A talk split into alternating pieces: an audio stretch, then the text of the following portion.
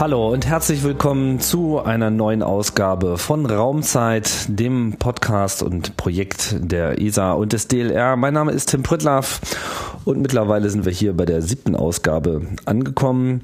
Und nachdem wir schon so einige Reisen unternommen haben, uns mit Missionsplanung, Erdbeobachtung, Planeten etc.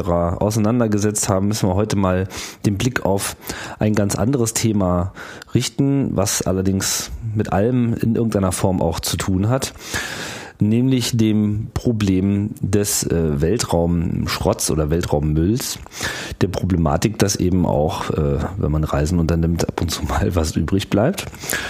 Ja, und äh, dazu begrüße ich als Gesprächspartner Holger, Holger Krag, hallo. Hallo. Ja, ähm, Dazu muss man sagen, ähm, diese Ausgabe kommt wieder einmal aus Darmstadt vom äh, ESOC, vom European Space Operations Center, wo wir uns jetzt äh, befinden, wo du ja auch deinen regelmäßigen Arbeitsplatz hast. Ja, genau, so ist es. Welcher, wie, wie, wie nennt man diesen Bereich, in dem du da äh, werkelst? Ja. Also wir sprechen, ähm, wir sprechen ganz zurückhaltend von Weltraumrückständen. Ähm, oh. ja, um fachlich genau zu sein, wäre das der Terminus, den man verwenden sollte. Ähm, unser Büro nennt sich äh, Büro für Raumfahrtrückstände und ähm, wir sind verantwortlich ähm, für Aufgaben, die mit dem Betrieb der ESA-Satelliten zu tun haben äh, im Zusammenhang mit Weltraumrückständen, wie zum Beispiel ähm, Ausweichmanöver, wenn immer sie notig, notwendig werden. Wir haben aber auch äh, damit zu tun, ähm, Vermeidungsstrategien zu planen und darauf zu achten, dass die äh, ESA-Missionen die auch ordnungsgemäß umsetzen. Mhm. Also Vermeidungsstrategien im Hinblick auf, ähm, auf die Erzeugung von Weltraumrückständen. Ne? Ja, wie es zu den äh, Rückständen kommt, das sollten wir jetzt mal besprechen. Vielleicht vorher würde mich nochmal interessieren, wieso dein, dein Weg zur Raumfahrt so gewesen ist. Was, äh, wie landet man, wie, wie kommt man dahin? Ja. wie kommt man sozusagen zur Astromillabfuhr? Ich weiß nicht, ob das äh, beispielhaft ist, aber es schadet sicher nicht, äh, nicht, wenn man schon von Kind ab, äh, Kindzeiten an äh, ein Faible für die Raumfahrt hat. Ähm, ähm, ich kann nicht sagen, dass ich zielstrebig darauf hingearbeitet habe, aber ähm, ein, Interesse war immer da an der Raumfahrt. Ähm, das geht zurück auf, auf Grundschulzeiten. vielleicht hängt es damit zusammen, dass man auch automatisch ein Interesse für naturwissenschaftliche Fächer entwickelt. richtig klar geworden, dass ich was in dem Bereich Raumfahrttechnik mache und nicht etwa Astrophysik oder Astronomie ist mir dann erst nach dem Abitur, ähm, so dass ich dann in die ingenieursmäßige Richtung eingeschlagen bin. Und dann ähm, relativ zielstrebig mein Studium auf die Raumfahrt ausgerichtet habe. Und äh, was für ein Studium war das? Das war äh, ein Maschinenbaustudium mit Vertiefung äh, Luft- und Raumfahrttechnik mhm. äh, an der TU Braunschweig in dem Fall. Und ähm, wenn man an der TU Braunschweig studiert, äh, dann kommt man an dem Thema Weltraumrückstände oder Weltraumschrott äh, nicht vorbei, denn dort gibt es ein Institut, was sich schon, ähm, schon seit Jahren mit dem Aspekt befasst und auch für die ESA ein sehr, sehr wichtiger Expertisefaktor ist in dem Bereich und äh, uns auch Modelle liefert, die wir hier täglich nutzen. Ähm, ja, wenn man durch die Schule geht, dann wird man automatisch ein Raumfahrtrückstandsexperte. Äh, wie lange ist denn das Thema überhaupt schon auf der Agenda? Ähm, also das Thema kam schon in den 70er Jahren auf. In den 70er Jahren, also nach 20 Jahren Raumfahrt so ungefähr, äh, hat man festgestellt, dass man ungefähr 4000 bekannte Objekte im All hat. Ähm, und da hat ein, äh, ein Mensch, dessen Name inzwischen Bestandteil eines äh, fachlichen Terminus geworden ist, nämlich Donald Kessler. Wir sprechen heute vom Kessler-Syndrom. Äh, der hat sich als erstes mal äh, Gedanken gemacht, ähm, dass wir eigentlich Raumfahrt nur in einem Bereich betreiben, ganz intensiv, der gar nicht so groß ist.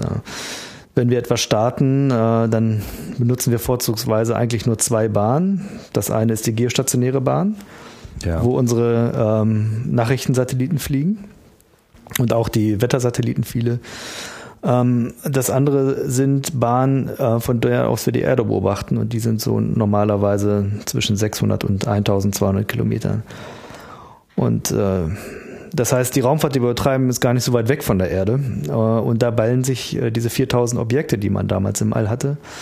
Und er hat sich zum ersten Mal gefragt. Was heißt denn, man wusste, dass da 4000 sind? Also wusste man, dass, dass sie da noch irgendwo sein müssten oder wusste man auch in etwa, wo sie sich wohl aufhalten? Ja, äh, gute Frage, denn äh, man ähm, man hätte eigentlich mit weniger Objekten gerechnet, ähm, von dem, was man gestartet hat. Denn man weiß ja, was man, was man gestartet hat. Ja. Äh, man sollte also den, den Satelliten dort erwarten und man sollte, man sollte vielleicht noch ähm, eine Raketenoberstufe da erwarten, aber sonst nichts.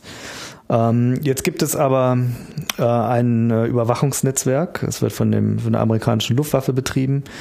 Ähm, das ist eigentlich nicht dazu da, sich die, die Objekte im Weltraum anzugucken, die äh, dort ihre Bahn ziehen, sondern im Wesentlichen anfliegende äh, Marschflugkörper zu identifizieren.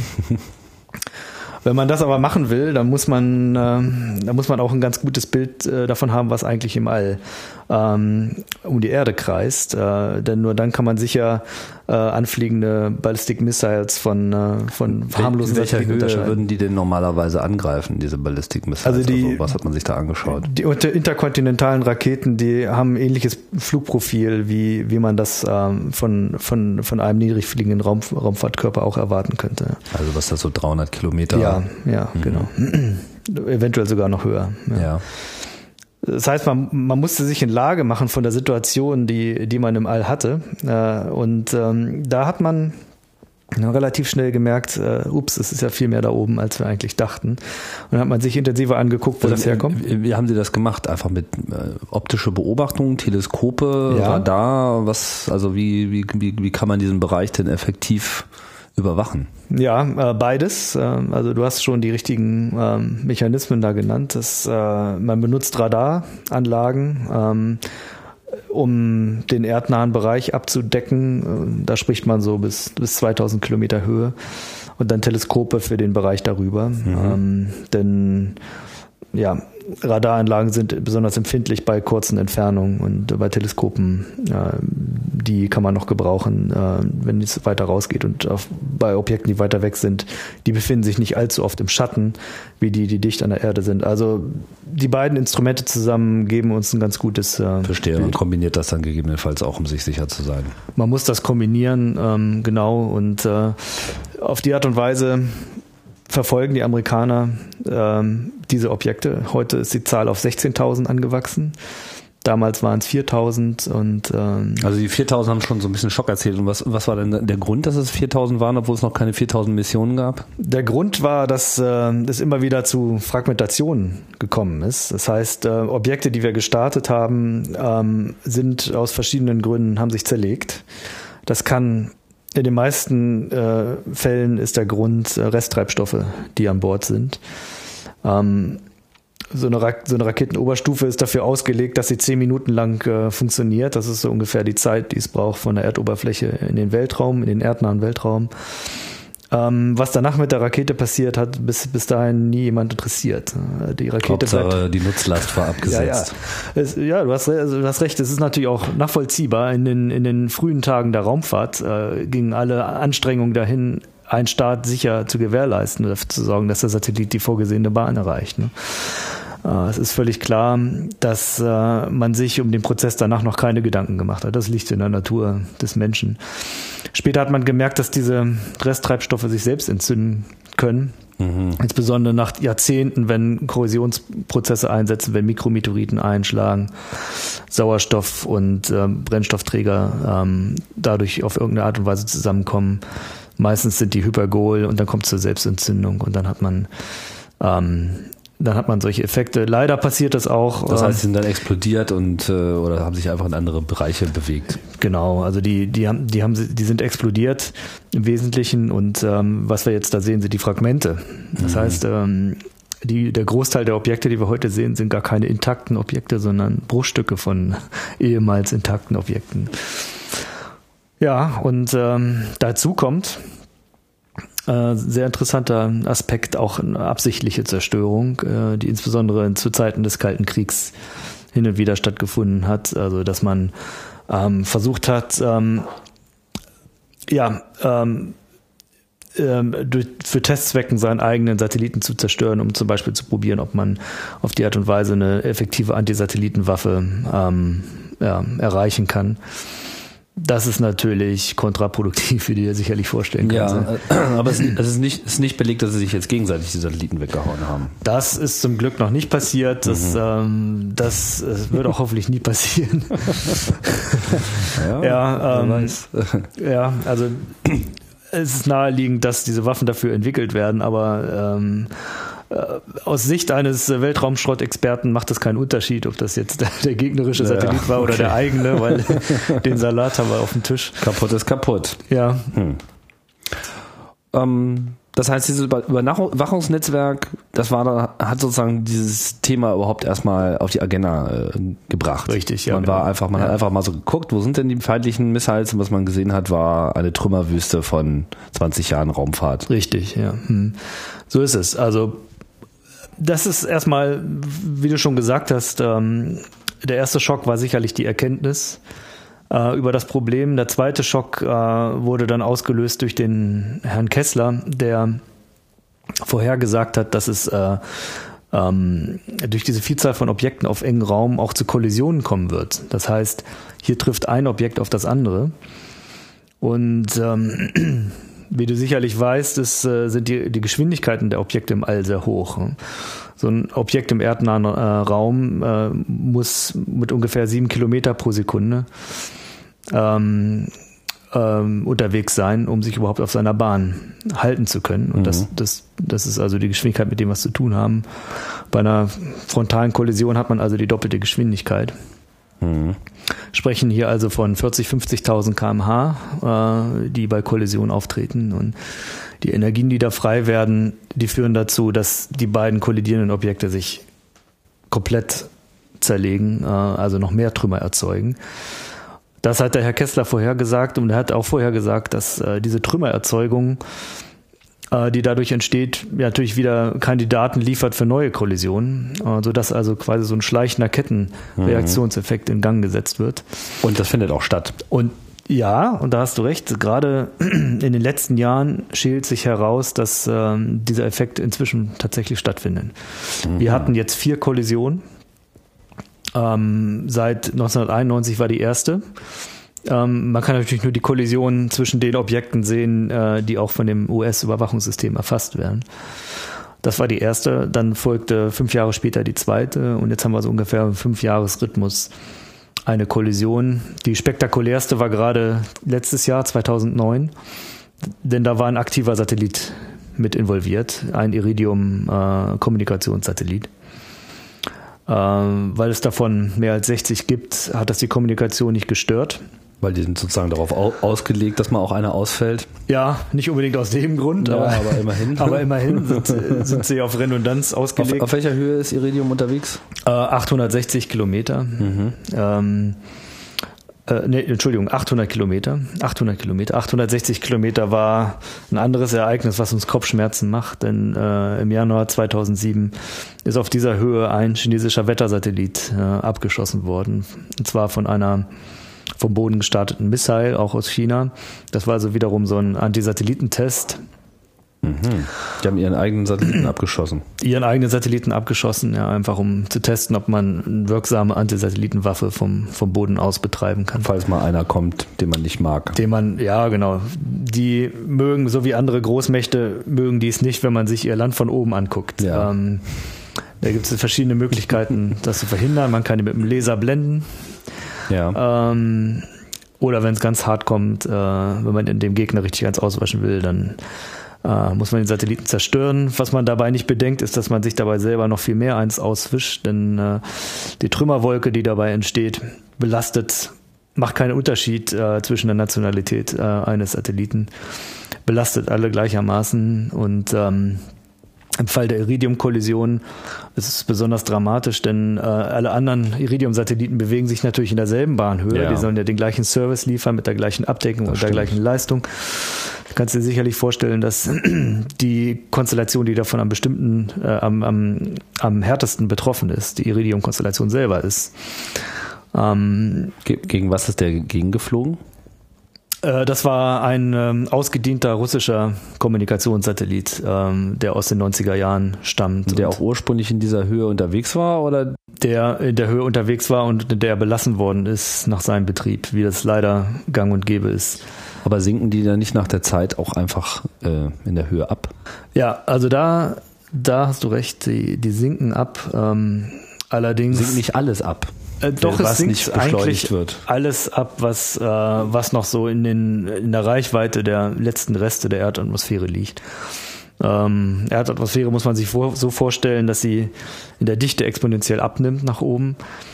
Das heißt, dass tiefe Bahnen, zum Beispiel die Raumstation, die in 400 Kilometer fliegt, ähm, fliegt durch ja, relativ dichte Atmosphäre noch. Das heißt, prasseln die Atome Stück für Stück einzeln auf die Oberfläche und bewirken langsam eine Abbremsung. Mhm.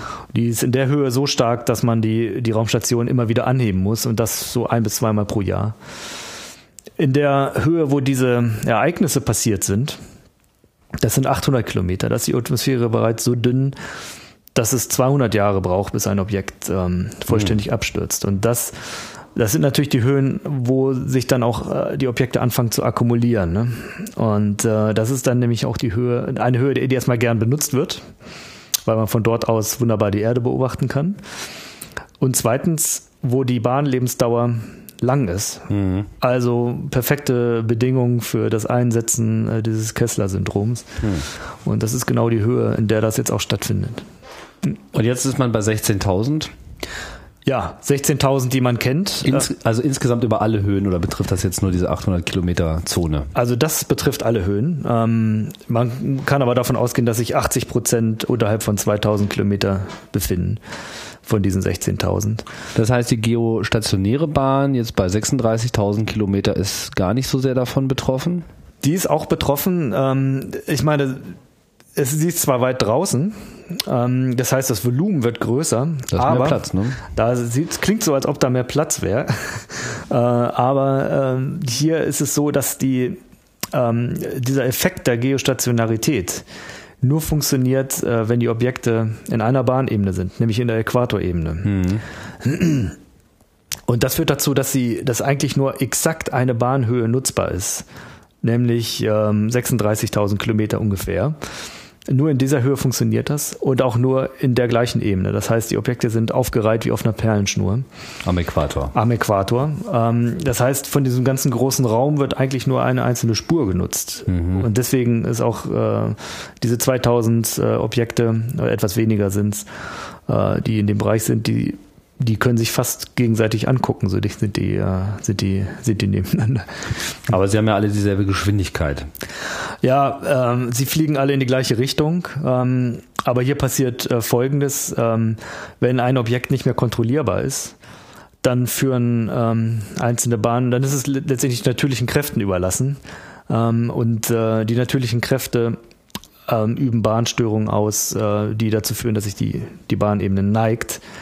Und dann überschneiden sich quasi die neue Bahnebene des Objektes und die Äquatorebene und so. Das, mhm. das heißt, die schlingern sozusagen ein bisschen richtig. um den Äquator herum. Zweimal pro Tag tauchen die Objekte durch die Äquatorebene durch. Naja. Ah, und äh, was heißt natürliche Kräfte? Von welchen Kräften reden wir jetzt? Einfach nur von den Gravi äh, Gravitationsunterschieden? Äh, ja, der also, Erde? Ja, also es hängt damit zusammen, dass das Erdgravitationsfeld nicht ganz kugelsymmetrisch ist und es hängt auch davon ab, dass Drittkörper wie Sonne und Mond die Bahn beeinflussen. Klar, weil ja. im, Inter äh, im, Internet wollte ich gerade sagen, ja. im Weltall, da reißt ja alles an allem. Ja. Im Internet natürlich Aber auch. im Internet macht auch jeder, was er will. ja, das stimmt, da ist auch eine Menge Müll, den man mal einsammeln sollte.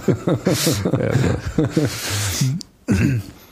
Ja, also das ist die Situation, wie wir sie heute haben. Ähm, das heißt, die Menschheit ähm, macht sich selber das Leben schwer in, in, der, in der Bahnhöhe von 800 bis 1000 Kilometer und auf der geostationären Bahn. Mhm. Ähm, wie, also, wie, wie, wie klein sind denn, also ich meine, da waren mal große Dinge, dann sind ein paar explodiert, ein paar andere sind irgendwie zusammengestoßen und durch dieses Kessler-Syndrom oder Kessler-Effekt kommen wir jetzt sozusagen in die Situation, alles schlingert irgendwie rum, alles prallt aufeinander, mhm. die Teile werden immer kleiner, mehr ja. und die Wahrscheinlichkeit, ich weiß nicht, steigt die Wahrscheinlichkeit dann für Kollisionen vermutlich? Ja, genau. Äh, mathematisch also, kann ich das jetzt gar nicht belegen, äh, aber das ist sozusagen mehr los. Das heißt, alles wird immer kleiner und wird immer vielfältiger, ja. bis man eigentlich nur noch so eine, das ist dann gar kein Schrottplatz mehr. Das ist dann eigentlich schon eher so ein so eine Staubwolke. Staubwolke. ähm, sicherlich richtig. Ähm, also wie klein sind diese Teile und ab welcher Größe sind die eigentlich ein Problem? Ja, das ist. Ähm, also ich meine, wenn jetzt so ein Satellit auf mich einschlägt, das kann ich mir gut vorstellen, dass das ein Problem das ist. Das macht aber, Kopfschmerzen, ja. Ja, aber wenn da jetzt, was weiß ich, so Euromünzen durch die Gegend fliegen. Also schade, dass man Podcast nicht sehen kann. Ich, hab, ich hätte ein schönes Anschauungsstück. Wir haben so einen Aluminiumblock in unserem Büro, ähm, das man beschossen hat, äh, den man beschossen hat mit einer Aluminiumkugel von nur einem Zentimeter Durchmesser. Ja. Und ähm, die hat man beschleunigt auf sechs Kilometer pro Sekunde. Das wäre also nur die Hälfte von dem, was, was man so herrscht. Mhm. an Kollisionsgeschwindigkeiten haben könnte. Und die hat da einen fünf bis sechs Zentimeter groß tiefen Krater mhm. ähm, reingerissen. Äh, man kann sich vorstellen, dass so ein ein Zentimeter großes Objekt bei der Geschwindigkeit so die Energie einer explodierenden Handgranate hat. Ähm, das heißt, es ist nichts, was man mit der Außenhaut eines Satelliten aufhalten könnte. Man, wir sagen so ungefähr, dass ein Zentimeter Objekt, wenn es die richtige Stelle trifft, ähm, die, Funk die Mission eines Satelliten beendet ähm, auf grausame Weise. Ähm, und ähm, jetzt kommt eine folgende Problematik. Äh, dieses Überwachungsnetzwerk ähm, sieht solche kleinen Objekte gar nicht.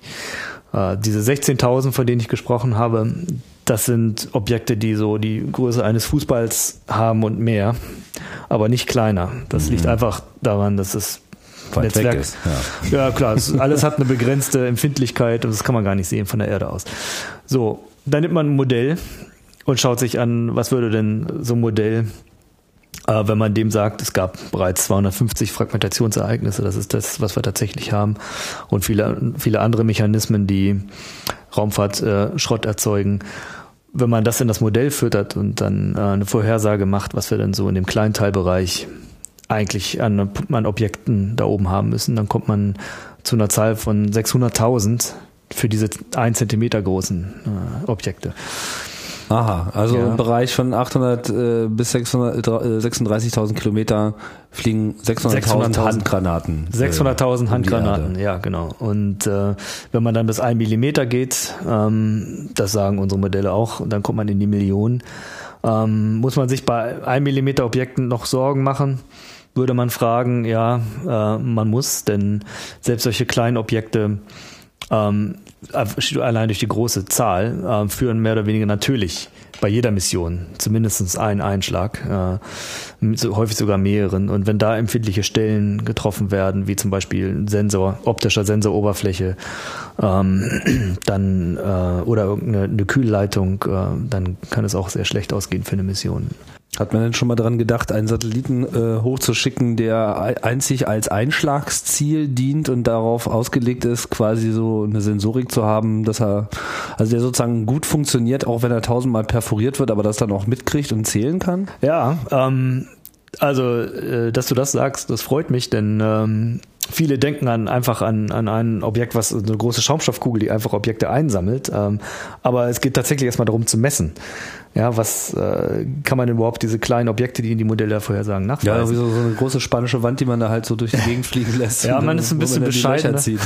man ist ein bisschen bescheidener. Man hat äh, Spezialsensoren entwickelt, äh, die so die Größe eines DIN A4-Blocks haben und äh, die Sensorfläche mhm. und äh, auf der ist so ein, wenn nennen es Aerogel, das ist quasi so eine, eine Substanz, die hart ist, äh, aber die Einschläge aushält, ohne dabei äh, ja, neue Trümmer zu erzeugen. Das wäre ja mhm. nichts blöder, als wenn der, ja, ja. wenn der Sensor zertrümmert wird und dabei. Er schluckt die sozusagen. Er schluckt die sozusagen und äh, er registriert den Einschlag und auch die Einschlagenergie, wo man dann rückschließen kann aus die auf die Größe, äh, also Geschwindigkeit. Wie, äh, was kann dieses Aerogel aufnehmen? Ich meine, wenn man jetzt mal von diesem Zentimeter Aluminiumkügelchen ausgeht, was sechs, äh, mhm. äh, was war das, sechs Zentimeter in den Aluminiumblock hineinschlägt, was, was kann denn so ein Aerogel abfangen? Das würde Aerogel auch nicht äh, aushalten. Ähm, dieses Aerogel ähm, ähm, geht vielleicht bis ein Millimeter und äh, die Sensorfläche ist so klein, dass die Wahrscheinlichkeit ähm, ausschließt, dass man da größere Objekte mit einfängt. Ach, das ist dieses gleiche Material, was auch äh, verwendet wird, wenn man so äh, Kometen hinterherfliegt, ne, um die Partikel einzusammeln. Ich glaube ja, mhm. ja, genau. Also es gibt verschiedene Mechanismen. Einige benutzen auch so ein so Lichtzaun äh, oder zwei Lichtzäune, womit man, äh, ähm, wenn der, wenn der, wenn der Lichtstrom kurz unterbrochen wird, dann ein Einschlag registriert wird. Es gibt verschiedene Techniken. Mhm. Äh, dieses Aerogel ist das, was jetzt be bereits ein, zweimal zum Einsatz gekommen mhm. ist. Und was hat man dabei festgestellt? Uh, ja, wir haben recht. Also die Modelle, nein, nein, also das ist jetzt ein bisschen äh, plakativ, aber ja. ähm, äh, es gibt diese Teile und es gibt sie auch in der Zahl, wie man sie erwarten würde. Und ähm, jetzt helfen uns diese Daten, die Modelle sozusagen fein zu tunen, zu kalibrieren, äh, anzupassen, sodass wir also tatsächlich ähm, einen Mechanismus in der Hand haben, der uns erlaubt, solche äh, solche die Entstehung von Weltraumschrott ähm, äh, wissenschaftlich nachvoll nachzuvollziehen. Und das ähm, diese Daten fließen jetzt seit einer Weile. Wir benutzen nicht nur solche, sondern wir benutzen auch äh, Messungen von der Erde, die empfindlicher sind als das, was das amerikanische Netzwerk macht. Allerdings nicht so systematisch, äh, sondern das sind dann eher so sporadische Messungen.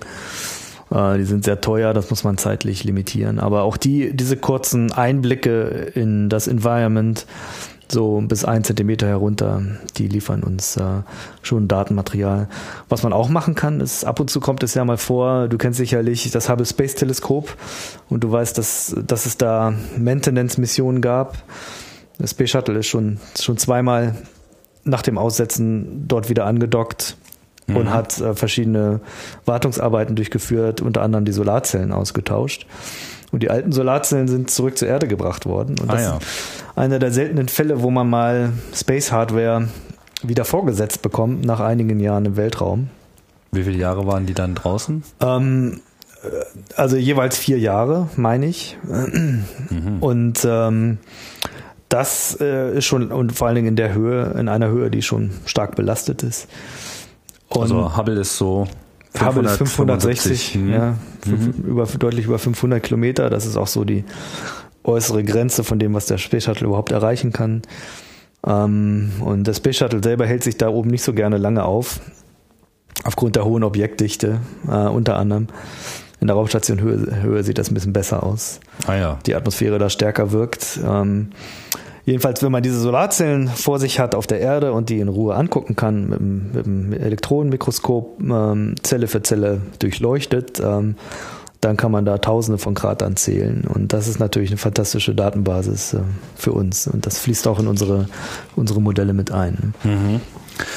Das heißt, was, was gemacht wird, ist sozusagen einerseits durch Simulation, andererseits auch durch Anpassung der Datenbasis aufgrund äh, realer Messungen. Mhm plus der tatsächlichen Beobachtung von dem, was sich so beobachten lässt, quasi so eine Kartografie des Schrotts zu ja, machen. Also ich könnte es nicht besser zusammenfassen, ja. Also das, das ist das, was wir machen, ja. Mhm. Ähm, wir benutzen alle, alle zur Verfügung stehenden Quellen, eigene Messungen, Impact-Daten aus dem All selber, den amerikanischen Katalog nicht zuletzt, um uns da und damit unser eigenes Bild äh, von der Umgebung im Weltraum zu bauen.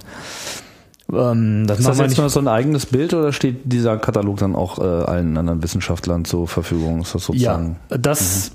da wollte ich auch gerade drauf kommen, denn ähm, wir machen das nicht nur für uns, sondern äh, dieses Modell hat einen Nutzen und zwar stellen wir das zur Verfügung in Form einer Software, die nennt sich Master, äh, Meteoroid and Space Terrestrial Environment Reference und dort kann jeder Satellitenbetreiber seine Mission quasi virtuell durch die Weltraumschrottumgebung fliegen lassen, also durch unser Modell fliegen lassen. Mhm. Und das Modell liefert dann eine Vorhersage über die Zahl der Einschläge in Abhängigkeit von der Größe und die Richtung, aus der sie kommen und auch äh, mit der, der Geschwindigkeit, die da zu erwarten ist.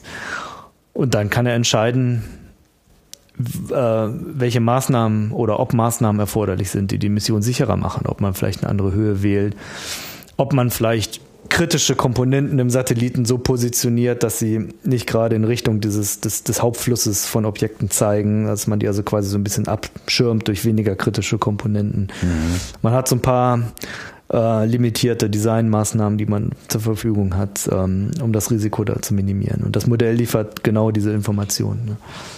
Aber es ist schon so ein bisschen, schon so ein bisschen hilflos, ne?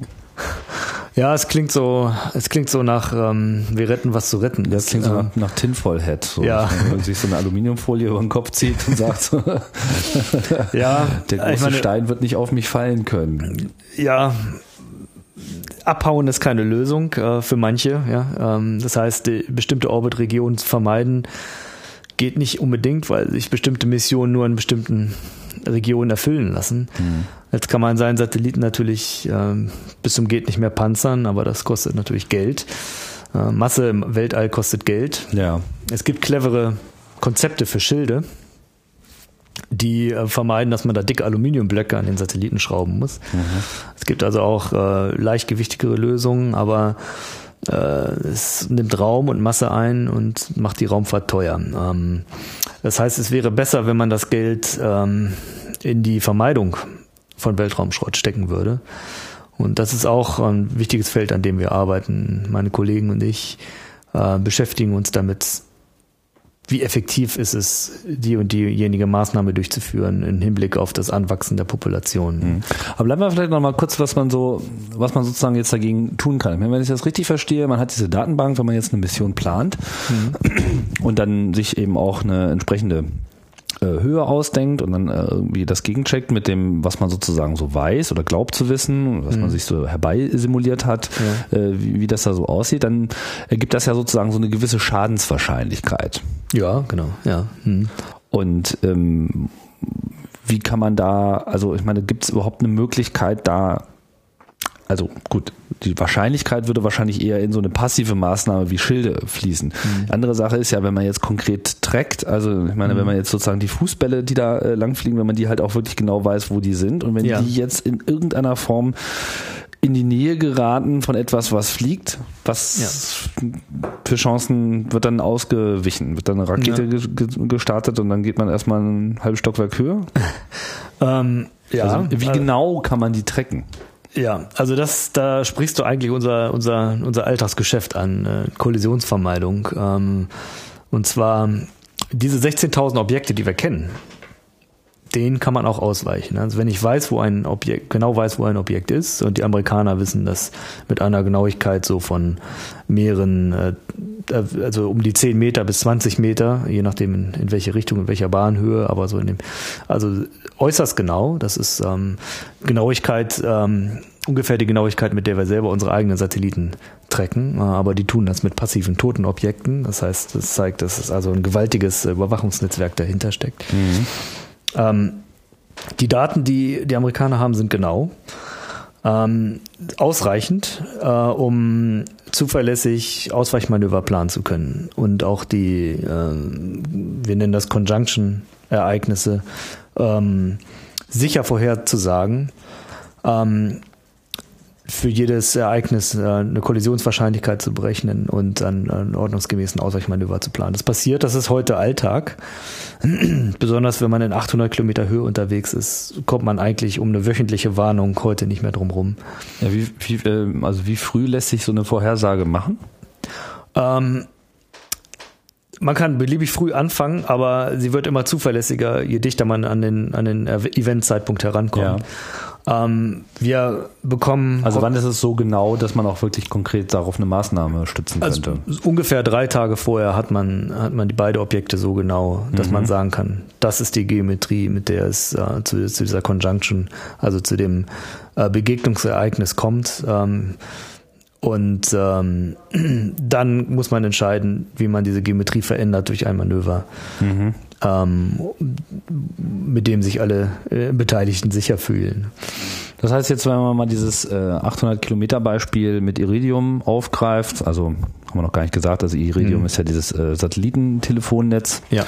mit den, ich glaube, wie viel waren es, 66 Satelliten, Ja, ja, die genau. so herumfliegen.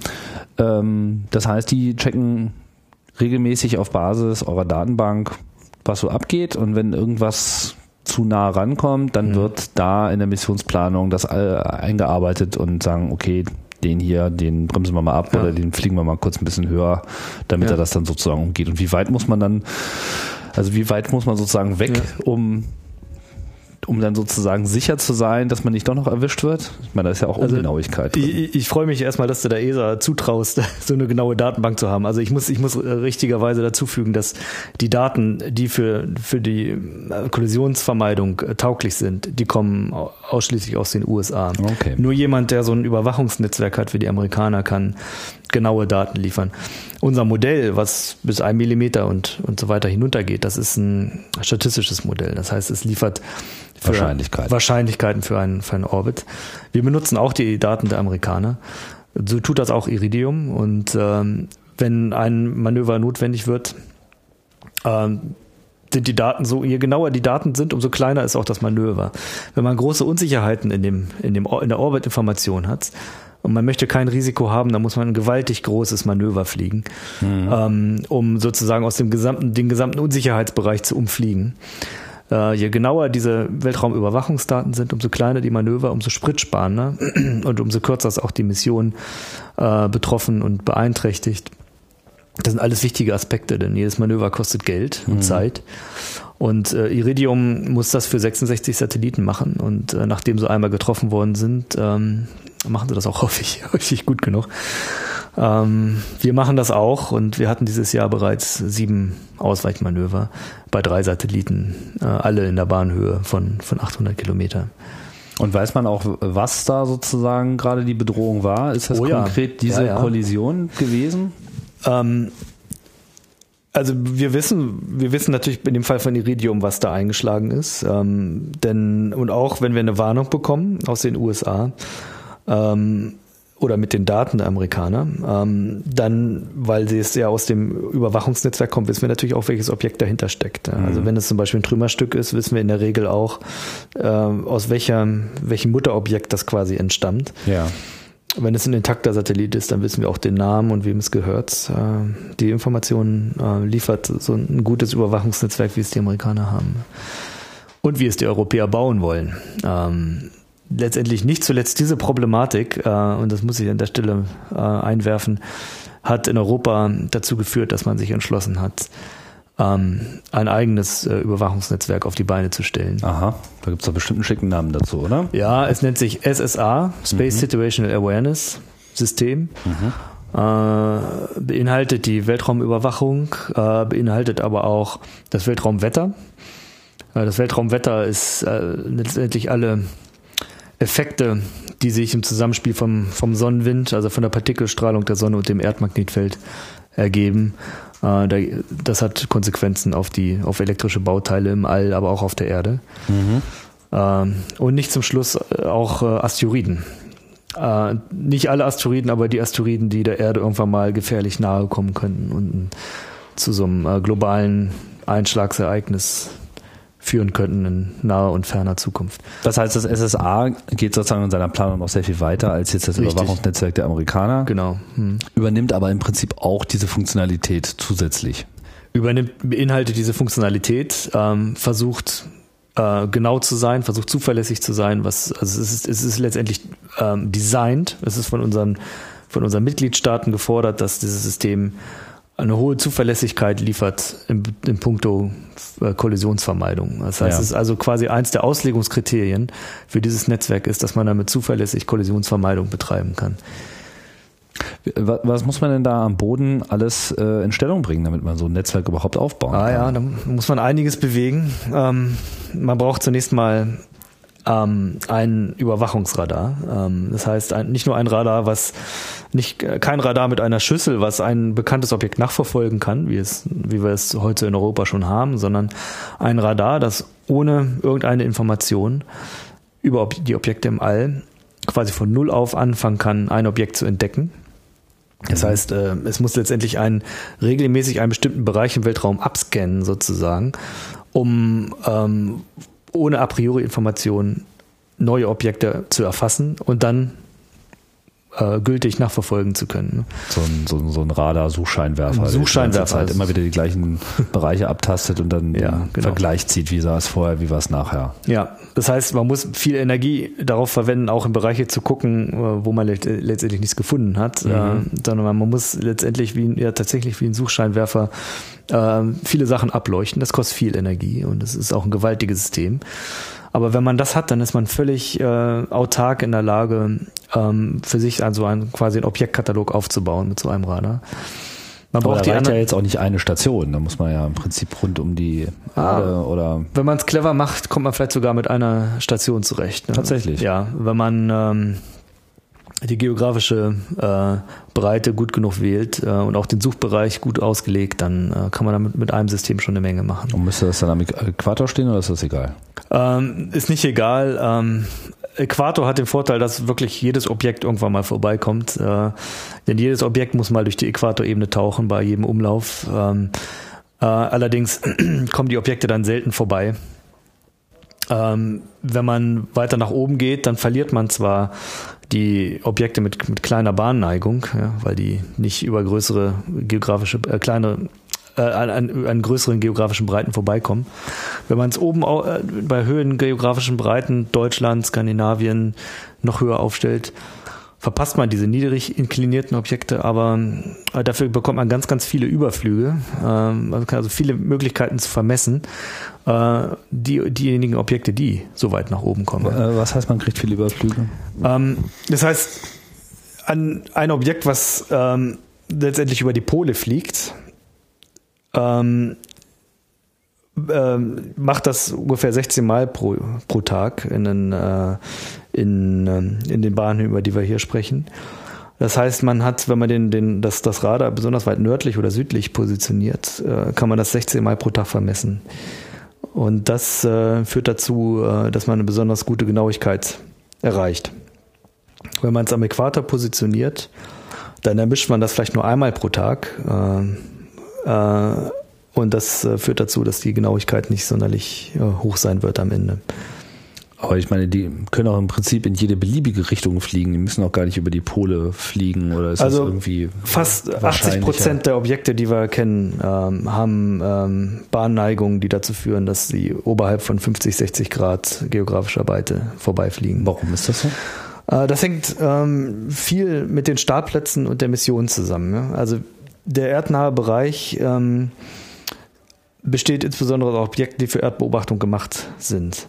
Und Erdbeobachtungssatelliten möchten möglichst die ganze Erde sehen. Ja. Und das erreicht man am besten, indem man die Satelliten über die Pole fliegen lässt und sich die Erde quasi unter der Bahn hindurchdrehen lässt, sodass man quasi jeden, jeden, jedes Mal äh, jeden Ort der Erde einmal überfliegt. Mhm und sich quasi die Erddrehung dabei zunutze macht. Ah ja, okay. Dieser Effekt funktioniert natürlich nur so bei hochgeneigten Bahnen. Ähm, und äh, das ist also die primäre Anwendung ähm, in dem Bereich bis 2000. Okay, also die Wahrscheinlichkeit, dass also ja. die Tatsache, dass da sozusagen mehr zu holen wäre, resultiert nur daraus, dass in diesen äh, in diesen Bahnen mehr Projekte gestartet werden und man von daher davon ausgehen ja, kann, genau. dass da mehr Weltraumschrott ist. Es gibt jetzt keine ja. physikalische Bedingung, die jetzt grundsätzlich die in diese nein, nein. Bahn zwingen würde. Die könnten auch genauso in jeder beliebigen Diagonale um die Erde herumfliegen. Aber von daher würde es quasi sinnvoll sein. Das ist aber noch nicht entschieden, ja. Wo, das, wo das ist noch genau nicht steht, ne? entschieden. Ne? Aber es ist mhm. durchaus äh, genauso vorstellbar, dass man jetzt sagt, wir gehen jetzt an die Pole, mhm. weil da sehen wir alles, was da sozusagen in diesen ja. typischen Erdbeobachtungsbahnen äh, kreist, sehr häufig mhm. und äh, nicht ja. an den Äquator. Ja, genau. Also das System muss halt, muss halt der Verteilung der Objekte folgen, wie wir sie vorliegen haben. Das heißt, dieses SSA befindet sich im Wesentlichen erstmal noch in der Planung, aber man weiß, ja. dass man es haben will wir wissen, dass wir es haben wollen und wir arbeiten jetzt erst seit drei, Jahre, drei Jahren daran, an so einer Art Vorläuferprogramm. Ähm, in zwei Jahren äh, werden wir einen großen Entscheidungspunkt haben, wo äh, die ESA-Ministerratskonferenz über die, die Weiterführung und letztendliche Umsetzung des Programms entscheidet. Und ähm, in dieser jetzigen vorbereitenden Phase arbeiten wir an genau den Aspekten, wie du so gerade angesprochen hast. Äh, wo müsste so ein Radar stehen? Aber die Tatsache, dass das alles so bedrohlich ist und dass es äh, vor allem die Mission potenziell ja sehr teuer macht, hm dürfte ja auch für ein gesteigertes Interesse dieses Themas schon bereits gesorgt haben, oder? Ja, also ich glaube, wir wären nicht so weit gekommen mit unserer, mit unserer vorläufigen Entwicklungsphase, wie wir sie jetzt haben, wenn, wenn nicht offensichtlich geworden wäre, wie zum Beispiel im Januar 2009, als Iridium mit dem Kosmos-Satelliten kollidiert ist, wie die Situation wirklich bestellt ist äh, im Weltall. Also ganz richtig, wenn wir äh, es, es Kam das überraschend für die Gemeinde? Ich ja. Warum? Äh, also die für uns nicht. Ähm, es musste irgendwann kommen. Ähm, Aber wie konnte es denn überhaupt passieren? Ich meine, das ist ja ein Riesenobjekt, dieser Kosmos. Der müsste doch eigentlich in dieser Tracking-Database auch drin gewesen sein. Er ist drin gewesen, ja. ja. Aber? Ähm, sind zu der Zeitpunkt noch keine regelmäßigen Warnungen äh, von dem US-Überwachungsnetzwerk an die Satellitenbetreiber gegangen, sondern nur an, ähm, an äh, Nutzlasten, die unter, unter amerikanischer Regierungskontrolle standen.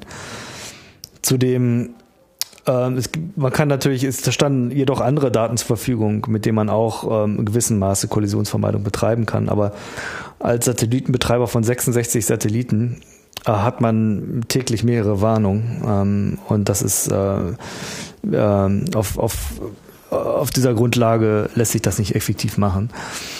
Ähm, die, nach diesem Ereignis sind die Amerikaner dazu übergegangen, von sich aus automatisch jeden Satellitenbetreiber, den sie kennen, den sie in ihrer Datenbank haben, von dem sie Kontaktdaten haben, zu warnen auf Basis ihrer hochpräzisen Daten, die bis dato auch nicht veröffentlicht worden sind, mhm. so dass sie was ja auch in ihrem eigenen Interesse ist. Aus äh, letztendlich aus ihrem eigenen Interesse mhm. ähm, haben sie sich die Verantwortung selbst aufgeladen, ähm, ihre Daten dazu ver zu verwenden, ähm, rechtzeitig ähm, die Satellitenbetreiber zu warnen. Die Entscheidung, etwas zu machen, liegt immer noch beim Betreiber. Das heißt, ähm, natürlich kann die US-Luftwaffe äh, niemand vorschreiben, äh, zu manövrieren, wenn ihnen der Satellit nicht gehört. Aber allein die Tatsache, dass ähm, wir jetzt Zugang zu hochpräzisen Daten bekommen, die vorher verwehrt waren äh, und für die, letztendlich der amerikanische Steuerzahler aufkommt und die Kosten, die damit verbunden sind, sind hoch, äh, zeigt schon, dass sich einiges bewegt hat. Auslöser war diese Kollision zwischen Iridium und Kosmos. Gibt es denn überhaupt schon so eine Art internationales Weltraumrecht, so wie man ja. sich äh, auf den hohen Meeren irgendwann mal hat einigen müssen? Ja, also was da sozusagen, ich meine, das würde, würde man ja jetzt erwarten. Ich meine, das ist ja sozusagen, würde jetzt ein Betreiber nicht reagieren auf so eine Warnung hm. und keine Maßnahme ergreifen, ja. abgesehen davon, dass es jetzt zu seinem eigenen Schaden ist, ist es ja auch automatisch der Schaden für alle. Richtig, ja. Also es ist ein internationaler Raum. Ähm, jeder ist durch, durch solche ähm, Ereignisse gleichermaßen betroffen. Ähm, man sollte eigentlich erwarten, dass es ein Weltraumrecht gibt, was ähm, darauf vorbereitet ist. Aber das Weltraumrecht, was heute vorliegt, ist größtenteils aus den 60er Jahren als Raumfahrt eine Sache von Nationen war, mhm. ja, also eine Staatsangelegenheit war. Und äh, Wesentlichen vor den entscheidenden Entdecken, Entdeckungen aus der Weltraumschrottgemeinde ähm, stammt und somit keine verbindenden Maßnahmen enthält, die in irgendeiner Form ähm, vorschreiben, zum Beispiel ähm, Kollisionen zu vermeiden, ein Objekt aus dem, aus dem besonders belasteten Orbit wieder zu entfernen und so weiter. Das heißt, das Thema kann man also wirklich als angekommen ansehen. Man also es gibt sozusagen, es steht im Mittelpunkt. Ja. Alle, alle wollen was daran machen oder wird irgendwo noch gebremst oder sind schon alle irgendwie ganz verrückt? Also ähm, gebremst wird, äh, das Thema steht auf der Tagesordnung, aber ähm, unter Technikern besteht auch der Konsens darüber, was gemacht werden muss, um einen Anstieg der äh, Weltraumschrottpopulation zu vermindern. Ähm, da besteht schon seit 2002 ein Maßnahmenkatalog. Ähm, alles technische Maßnahmen, die konsequent durchgeführt werden müssen und dann können wir auch genau vorhersagen, wie sich äh, das Environment damit verhält. Ähm, es hapert an der Umsetzung in verbindliches Recht. Die gibt es heute nicht und ähm, mein Eindruck ist, dass es auch auf lange Sicht nicht, nicht geben wird. Also wenn sich die Techniker äh, so einig sind, was man denn jetzt ähm, tun kann, ich meine, das Prinzip ist ja wie bei, bei richtigen Müll auch, nicht? Das mhm. eine ist, wie wird man ihn los äh, und das andere ist, wie vermeidet man äh, sozusagen, dass überhaupt welcher entsteht? Inwiefern ist denn jetzt diese Müllvermeidung schon Teil der Programme? Ähm, ähm, Im Fall der ESA ist, haben wir uns seit 2008 selbst verpflichtet, ähm, folgende Maßnahmen zu machen. Kollisionsvermeidung, ähm, das Einhalten von einer Lebensdauerbeschränkung. Ähm, Was heißt Kollisionsvermeidung? Wir wollen das nicht alle vermeiden. Ähm, wir können natürlich nur die Kollisionen vermeiden, die mit unserem Satelliten zusammenhängen. Ne? Das heißt, ja. äh, wir, wir sehen zu, dass unser Satellit Ausweichmanöver fliegt, wann immer. Ähm, wann okay, immer aber das dürfte ja bei den anderen auch so sein, oder? Ähm, ist das nicht Standard? Ich, es ist nicht bei allen äh, in, ihrem, in ihrem Programm verbindlich vorgeschrieben. Verstehe. Es gibt Agenturen und ähm, wir können natürlich auch nur ähm, aus ESA-Sicht den ESA von der ESA entwickelten und betriebenen Satelliten solche äh, Vorschreibungen machen. Äh, wann immer jemand kommerziellen Satellit entwickelt und startet, mhm. haben wir denen nichts zu sagen, ähm, außer ihm Empfehlungen an die Hand zu geben. Ja. Äh, und auch Software, mit dem man das Problem lösen kann oder unseren eigenen Kollisionsvermeidungsservice anzubieten. Ja. Ähm, wichtig ist dass wir als Vorbild äh, agieren. Ähm, und äh, das tun wir, das tun aber auch die anderen nationalen Raumfahrtagenturen, äh, wie die französische, die deutsche, die italienische und die englische und die amerikanische und russische. Und inzwischen auch Chinesen und Inder. Äh, die Umsetzung ist noch unterschiedlich effizient in den einzelnen Agenturen, um das mal vorsichtig auszudrücken. Ähm, aber Kollisionsvermeidung, sagen wir mal, macht man nicht nur zum Schutze der, äh, der, der, des Weltraums. Man macht das natürlich auch zum Schutz von seinem eigenen Satelliten. Ja. Das, ja. das ist das, wo jeder natürliches Interesse dran hat. Ähm, es gibt aber Maßnahmen, die kosten Geld und die bringen der Mission erstmal nichts. Äh, und dazu gehört zum Beispiel, dass man äh, seine Nutzlast und auch die Raketenoberstufe äh, aus dem Orbit äh, entfernt, wenn der Orbit unterhalb von 2000 Kilometer liegt, also da, wo besonders viel los ist. Mhm. Äh, und das nach 25 Jahren, spätestens nach Ablauf von 25 Jahren, nach Ende der Mission. Das heißt, wir müssen sozusagen die Zielscheibe für zukünftige Kollisionen, unser Objekt, unser großes, unsere große Masse, unsere große Fläche im All zurück zur Erde bringen um sicherzustellen, dass wir äh, auf die Art und Weise zukünftige Kollisionen vermeiden. Das 25, kostet Treibstoff. 25 Jahre klingt ja jetzt erstmal nach einer ganzen Menge klingt nach einer ganzen Menge, aber man musste bedenken, wenn man nichts machen würde, würde das Objekt 200 Jahre äh, da oben bleiben. Und der Unterschied zwischen 25 und 200 Jahren ist, ist groß. Ähm, das heißt, der Unterschied zwischen diesen beiden Zahlen muss als Energie investiert werden, um äh, das, das Raumfahrzeug abzubremsen und äh, zum Wiedereintritt zu bringen. Also äh, konkret redet man jetzt hier äh, vor allem von der Raketenoberstufe, also das, was letzten Endes die, äh, die Nutzlast in den Orbit bringt und nachdem sie das dann getan hat, dass man eben dann nochmal zündet und die Oberstufe wiederum nach unten befördert. Ja, die Raketenoberstufe, genau wie du gesagt hast, aber auch äh, die Nutzlast selber, der Satellit. Hm. Der Satellit, ähm, auch der ist ähm, manövrierfähig, wenn er eine gewisse Größe hat normalerweise.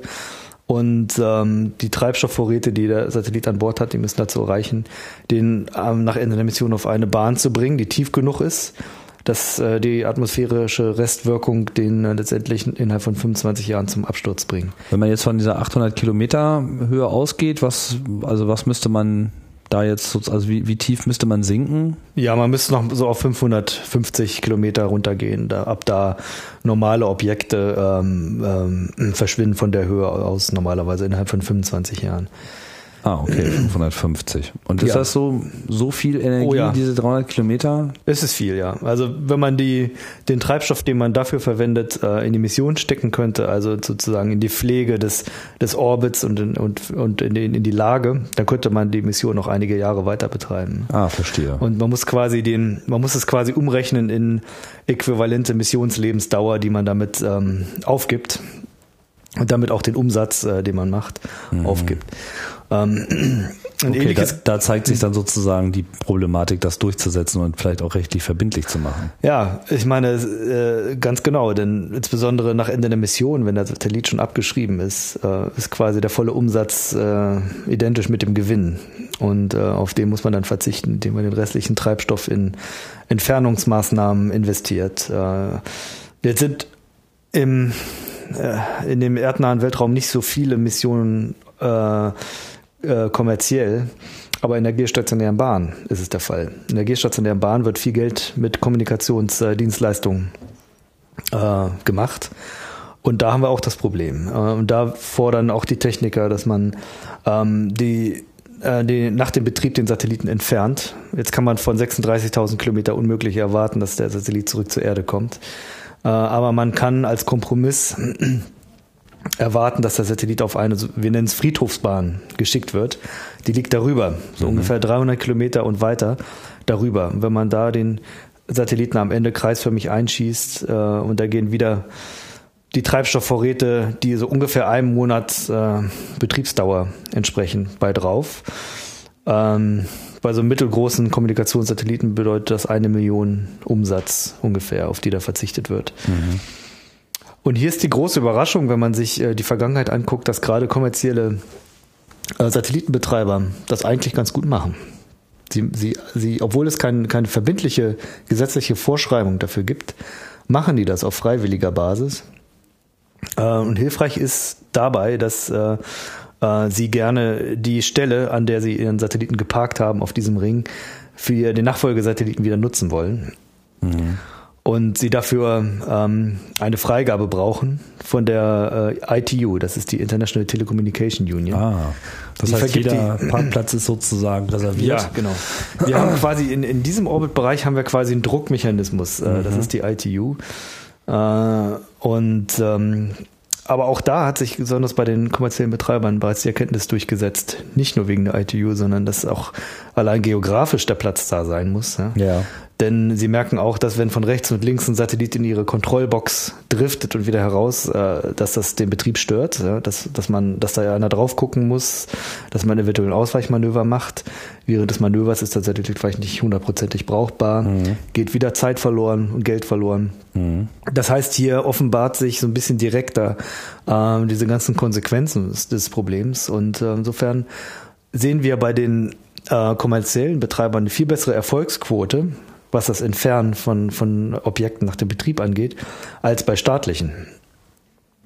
Und zwischen den einzelnen Nationen sieht man nochmal große Unterschiede. Ein Kollege von mir, der äh, führt da äh, schon seit einer Zeit leidenschaftlich Statistiken. da zeigt sich äh, genau dieser Effekt. Und diese 300 Kilometer Friedhofsbahn, ist das sicher genug? Also ich meine, ja. da, da hauen die sich ja dann auch irgendwann ja, alle kaputt. Also es schützt nicht vor, vor Fragmentation auf diesem Orbit. Wenn dort etwas explodiert, äh, dann ähm, erreichen die Trümmer allein dadurch, dass sie so einen Schubs kriegen durch die Explosion, also wir nennen das Delta Velocity, ähm, erreichen die locker auch die geostationäre Bahn. Ja. Und führen dazu Unheil, aber ähm, die sind die dann also ist es sozusagen angeraten, dass sie dann auch ihren Treibstoff vollständig verbrennen bei dieser Aktion? Richtig. Ähm, wir, äh, das ist ein weiterer Punkt aus dem Maßnahmenkatalog, ist, dass man das Objekt passiviert. Wir nennen das Passivieren. Das heißt, Entfernen des restlichen Brennstoffs, entweder durch so ein komplettes Ausbrennen äh, oder am besten äh, durch, durch ein Ventil, in dem man sicherstellt, dass die Tanks komplett geleert werden. Mhm. Ist ja neben dem Treibstofftank ist auch nochmal ein Drucktank, in dem Gas gehalten wird, der den Treibstoff unter Druck setzt, damit der äh, quasi auch das letzte Tropfen rausgequetscht wird aus der Düse. Ja. Äh, auch dieser Drucktank muss dann quasi entlüftet werden. Hm. Ähm, auch alle anderen Energieträger an Bord, die Batterie, die überladen werden kann, überladen kann, auch ähm, mechanische ähm, Drehungen, wie sie zum Beispiel in den Kreiseln und Dreirädern sind, sollte man idealerweise abbremsen, sodass quasi sämtliche kinetische, chemische elektrische Energie aus dem Satelliten verschwindet, auf jeden Fall. Und es dann einfach nur so ein bisschen äh, Restmüll ist, den man dann ja, leider auf der Erde verloren hat, sozusagen. Ein völlig totes Objekt ist. ja, das ist dann wirklich auch wirklich der finale Rohstoffexport. Ne? Ich meine, irgendwann liegt sozusagen die ganzen Rohstoffe da oben. Ja, ja, ja die Goldbahn. Ja, ich meine, äh, ja, es ist tatsächlich viel Gold an Bord. Mhm. Ähm, äh, häufig sehen die Satelliten ja goldig aus von außen. Ähm, mhm. äh, das ist die, das ist die Isolationsfolie, die da draußen dran hängt, die auch Ärger macht, denn wir haben den Eindruck, dass so nach einigen Jahren im Weltraum äh, sich diese Folien ablösen mhm. und dann als einzelne Folienstückchen ähm, durch die Gegend wabern. Aber man kann das vom Teleskop, von der Erde aus mit Teleskopen ganz gut beobachten. Und das ist auch Gold oder sieht das nur golden aus? Das ist Gold beschichtet. Gold beschichtet. Mhm. Oh. Ja, es bringt nicht viel. Also sagen wir mal so, der Anteil an den Gesamtkosten des, des Satelliten ist klein. Also ja. das ist äh, ähm, ja, aber wenn da irgendwann so viel rumfliegt da oben, dass man da nur noch die Hand aufhalten muss und äh das ganze Gold, das ist sozusagen das neue Klondike. Ja, vielleicht äh, Reuse von elektronischen Bauteilen, Aluminium, wenn das mal auf der Erde knapp wird, im Weltraum äh, mehr als 80 Prozent des Materials ist Aluminium und das, äh, das, äh, das fliegt darum. Ich meine, diese, diese geostationäre Friedhofsbahn, das klingt erstmal ganz nett, aber es kann nur ein Kompromiss sein, denn wer weiß, ob diese, genau diese Bahn nicht vielleicht irgendwann mal an, interessant wird für irgendeine Anwendung. Ja. Und äh, wenn wir da unsere ganz, unser Aluminium Materiallager einrichten, äh, dann ist das vielleicht auch nicht sonderlich hm. Aber äh, sagen wir mal so, wir sind froh über diesen Kompromiss, dass er so einigermaßen mit, mit einer übrigens durchschnittlichen Erfolgsrate von 50 Prozent, könnte besser sein, mhm. aber immerhin. Was heißt das? Dass wenn es nicht klappt, dann bleibt er trotzdem? Bleibt er da. Mhm. Meistens klappt es nur so ein bisschen. Das heißt, dass, äh, dass der Treibstoff dann doch nicht ausgereicht hat, ähm, um das Manöver zu Ende durch, zu durchführen oder das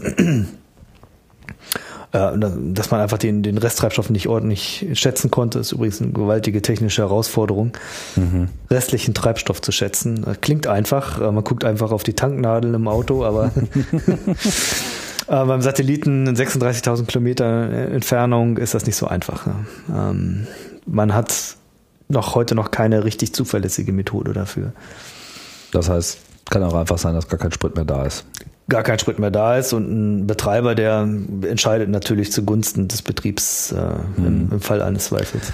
Wir waren ja bei den Vermeidungsstrategien und im Prinzip haben wir jetzt zwei Sachen besprochen. Auf der einen Seite ist, wenn was kommt, ausweichen. Das äh, klingt irgendwie logisch. Das andere ist, wenn nicht mehr im Betrieb, dann bitte schön wegschieben. Mhm. Im Falle beim Geostationären halt nach außen parken, weil die Energie, um zurückzuführen, ohnehin nicht da wäre. Ja. Beziehungsweise würde man die mitnehmen, dann wäre es wahrscheinlich ja. alles überhaupt nicht mehr zu bezahlen. Genau. Auf der anderen Seite, das Absenken, das klingt ja irgendwie auch ganz logisch. Allerdings so dieser Gedanke, dass man dann immer wieder alles so auf die Erde plumpsen lässt, ist ja auch so ein bisschen äh, mhm. merkwürdig. Also was, ich meine, man kennt dieses äh, Konzept des Verglühens. Was, was verglüht überhaupt unter welchen Bedingungen mhm. und was passiert dabei? Ist das Verglühen dann nicht auch noch ein Problem für sich? Ja, das ist auch ein Problem. Ähm, man muss allerdings sagen, je eher die Sachen herunterkommen, umso besser. Ja? Ähm, ein Objekt, was unkontrolliert abstürzt, kann im Prinzip überall äh, herunterkommen auf der Erde. Ähm, es ist der einzige sozusagen Randbedingung ist äh, die Bahnneigung. Ja, es kann nur, nur da darunter kommen, wo über, über die Gebiete, über die auch die Bahn führt. Ja. Da aber alle Objekte letztendlich mehr oder weniger polar sind, also über beide Pole fliegen, ist letztendlich jeder äh, Punkt jeder auf der Ort Erde ein. Kandidat für, jeder Ort mhm. erreichbar. Ähm, äh, so dass man äh, das eigentlich nur eine Frage der Bevölkerungsdichte ist, wie groß die, wie groß die Gefahr ist. Ähm, und wenn man die Objekte jetzt herunterholt und, und äh, wir wissen, dass in 200 Jahren die Bevölkerung sicherlich äh, größer ist als heute, es macht natürlich Sinn, das möglichst früh zu machen. Trotzdem ähm, überlassen wir das in der Regel nicht dem Zufall. Das heißt, wenn wir, wir bei der ESA sagen, ähm, sobald sich herausstellt durch Analyse, dass ein Objekt beim Wiedereintritt ein, sagen wir, wir nennen das Casualty Risk, also das, äh, die, die Wahrscheinlichkeit, dass einer oder mehr zu Schaden kommen durch Verletzungen, größer ist als 10 hoch minus 4, also 1, in 10, 1 zu 10.000, erlauben wir nicht einen Zufallswiedereintritt, also ein, ein Wiedereintritt allein durch die Kräfte der Atmosphäre irgendwann nach 25 oder mehr Jahren, sondern da müssen wir einen gezielten Absturz machen. Da müssen wir gezielt einen Punkt auf der Erde anpeilen. Ähm, und das ist in der Regel der südpazifische Ozean. Das ist so die, die am wenigsten besiedelte äh, mhm. Landfläche. Äh, den peilen wir an. Das kostet natürlich noch mehr Energie, denn dann muss man die, da reicht es nicht, die Bahn auf 550 Kilometer abzusenken, sondern dann muss man sie auf Null absenken. Denn also dann, bis zum Schluss muss gefeuert werden. Ja, es muss der eine Punkt der Bahn, die Bahn kann ellips, ellipsenförmig sein, aber die, der Erd, Erd, Erd, äh, niedrigste Punkt muss auf der Erdoberfläche liegen. Mhm. Nur dann ist sichergestellt, dass man genau den Zielpunkt auf der Erde erreicht, der außerhalb von, von, von den Landmassen liegt. Das haben wir zum ersten Mal gemacht mit dem europäischen Transportraumschiff ATV. Ähm, und äh, es gibt ganz spektakuläre Bilder äh, von dem Wiedereintritt. Das ist auch beobachtet worden. Wenn man weiß, wo er stattfindet, dann kann man auch Flugzeuge dahin schicken, die das mit optischen Sensoren beobachten. Und äh, wir haben beobachtet, wie gut wir die Zielfläche getroffen haben. weil wir das, das erste Mal ist, dass wir so, ein so ein Ereignis hatten und geplant haben. Und es hat sich herausgestellt, dass die Vorhersagen ganz gut eingehalten worden sind. Also das ATV, das versorgt die ISS, die International Space Station. Ja. Aber 20 sozusagen Tonnen. nicht wiederverwendet. Wird nicht wiederverwendet, ähm, hat 20 Tonnen, ist also eine gewaltige Masse. Ähm, normaler Satellit hat so ein bis zwei Tonnen. Ähm, 20 Tonnen. Und äh, ja, man kann so sagen, dass so bei größeren Objekten 30 Prozent der Masse den Erdboden erreichen. Man hat immer wieder Materialien an Bord wie äh, rostfreier Stahl, Titan, Materialien, die viel Druck aushalten müssen. Äh, die Drucktanks äh, sind daraus gebaut. Auch äh, kohlenfaserverstärkter Kunststoff ähm, ist etwas, was im Wiedereintritt in der Regel überlebt. Ähm, also Was überlebt, was überlebt denn auf keinen Fall? ähm, also Aluminium überlebt den, den Wiedereintritt normalerweise nicht. Äh, Plastik, ähm, ähm, Kupfer selten. Glas überlebt den äh, Glas, also wann immer Glas zum Beispiel als Spiegel mit Weltraumteleskopen zum Einsatz kommt, ist das äh, eine kritische Sache, ja. Ähm, also Glas in großen Blöcken ähm, ist, ist ein Problem, ja. Was passiert denn mit dem Aluminium, wenn es auf die Atmosphäre trifft? Also wenn wir, ähm, wir haben beim Wiedereintritt haben wir große aerodynamische Kräfte, aber auch aerothermische Effekte. Das heißt, die, äh, die Zusammenwirkung von der hohen Geschwindigkeit, mit der wir auf die Erdatmosphäre treffen, ähm, führt zu einer Aufheizung der Materialien. Das, das Material äh, schmilzt dann regelrecht auf und das in der Regel, wenn die Wände dück, dünn genug sind, ähm, sogar komplett. Das heißt, es schmilzt komplett auf und verdampft und verschwindet komplett. Was heißt das verschwindet? Ich meine, das verschwindet ja nicht. Ich meine, ja Also es wird gasförmig und äh, konsolidiert nicht, sich nicht wieder äh, zu Klumpen, sondern äh, verteilt sich in der, in der Atmosphäre. Aluminiumdampf. Aluminiumdampf, ja, genau. Muss man sich darüber irgendwelche Gedanken machen? Nein. Nein, wir können froh sein, dass es äh, verschwindet, äh, denn wenn es nicht verschwindet, dann müssen wir uns Gedanken machen. Ja, das heißt, das geht dann sozusagen die Atmosphäre über, regnet sich irgendwie ab und dann ist das Aluminium wieder in der Erde. Ja, also Oder, ähm, oder wird es dabei chemisch denke so mal, sehr zersetzt, dass es gar kein Aluminium mehr ist? es wird mit der Atmosphäre reagieren äh, zu, zu Verbrennung, verschiedenen Verbrennungsprodukten. Äh, das, was an einzelnen kleinen Partikelchen abreißt, äh, wird gegebenenfalls auf dem Boden landen, aber dann mit kinetischen Energien, die nicht, die nicht kritisch sind. Ja. Ähm, gut, wir haben, wir haben wöchentlich wieder Eintrittsereignisse von einzelnen Objekten von diesen 16.000, die im, im Orbit sind. Aber es sind nur so 10 pro Jahr, äh, von denen wirklich unten am Boden irgendwas übrig bleibt. Es ist noch kein Mensch zu Schaden gekommen bisher. Trotzdem ist die Gefahr da und wie gesagt, wir steuern gegen, sobald sich bei einer geplanten Mission ergibt, dass das Risiko für eine Verletzung von ein oder mehr Personen 1 zu 10.000 oder mehr ist. Und die Objekte, die man jetzt äh, im Rahmen der Vermeidungsstrategie jetzt so auf diese 550 Kilometer runterfahren würde von 800, damit die dann sozusagen innerhalb von 25 Jahren Ja, eintauchen, das ist dann sozusagen so, so eine schleichende Verbrennung oder gibt es dann irgendwann so, so einen Tipping Point, wo es sich dann einfach nicht mehr halten kann und Nee. dann plumpst er sofort runter? also äh, es, das Wiedereintrittsereignis sieht eigentlich für, für einen unkontrollierten Wiedereintritt wie von 550 Kilometer ähm, und einem kontrollierten sieht eigentlich gleich aus. Ähm, der Effekt, wo wo es wirklich zu einer Verbrennung kommt äh, und wo das zum Aufbrechen und zur Zertrümmerung des Objekts kommt, spielt sich erst in 70 Kilometer Höhe ab. Das ist so einige Minuten vor dem Auftreffen auf der Erdoberfläche. Das heißt, die ganzen 25 Jahre, in denen sich das Objekt von 550 Kilometer runterschraubt, passiert fast nichts in Richtung Aufheizung.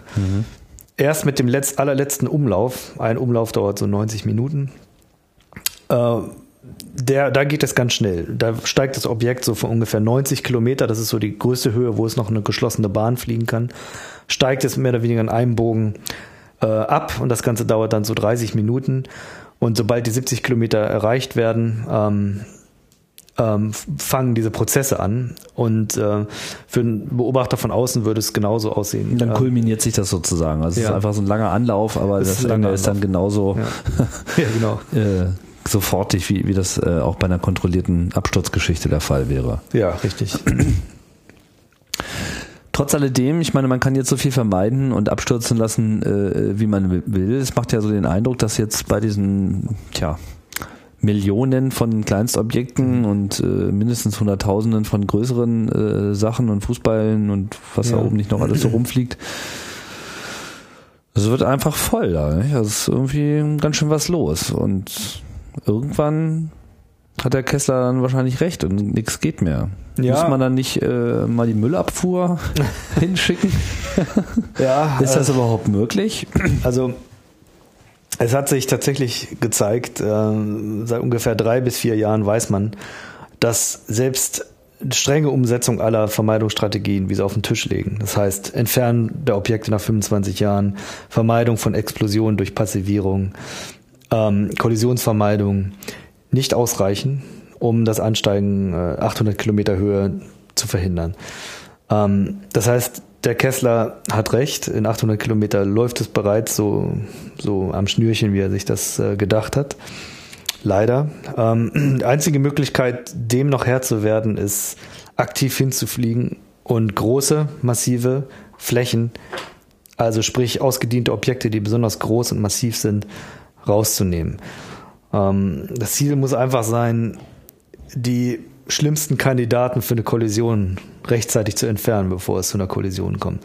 Es macht keinen Sinn, diese ganzen vielen kleinen möglichen Impaktoren zu entfernen. Davon gibt es einfach zu viele und das ist zu schwierig, sondern man muss die Ziele sozusagen rausnehmen mhm. äh, und die Masse rausnehmen.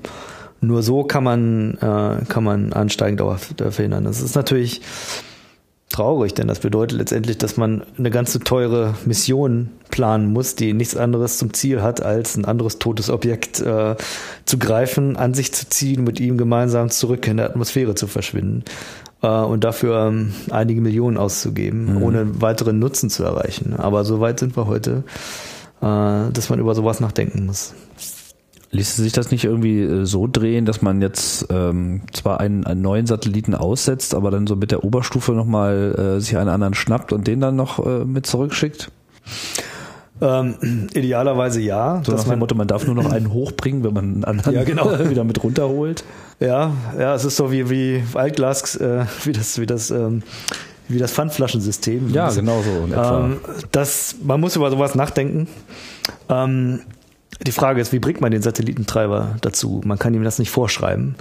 Ähm, Vielleicht schon. Vorher was, was auf, man muss es, man muss dazu kommen, dass man das kann. Ja.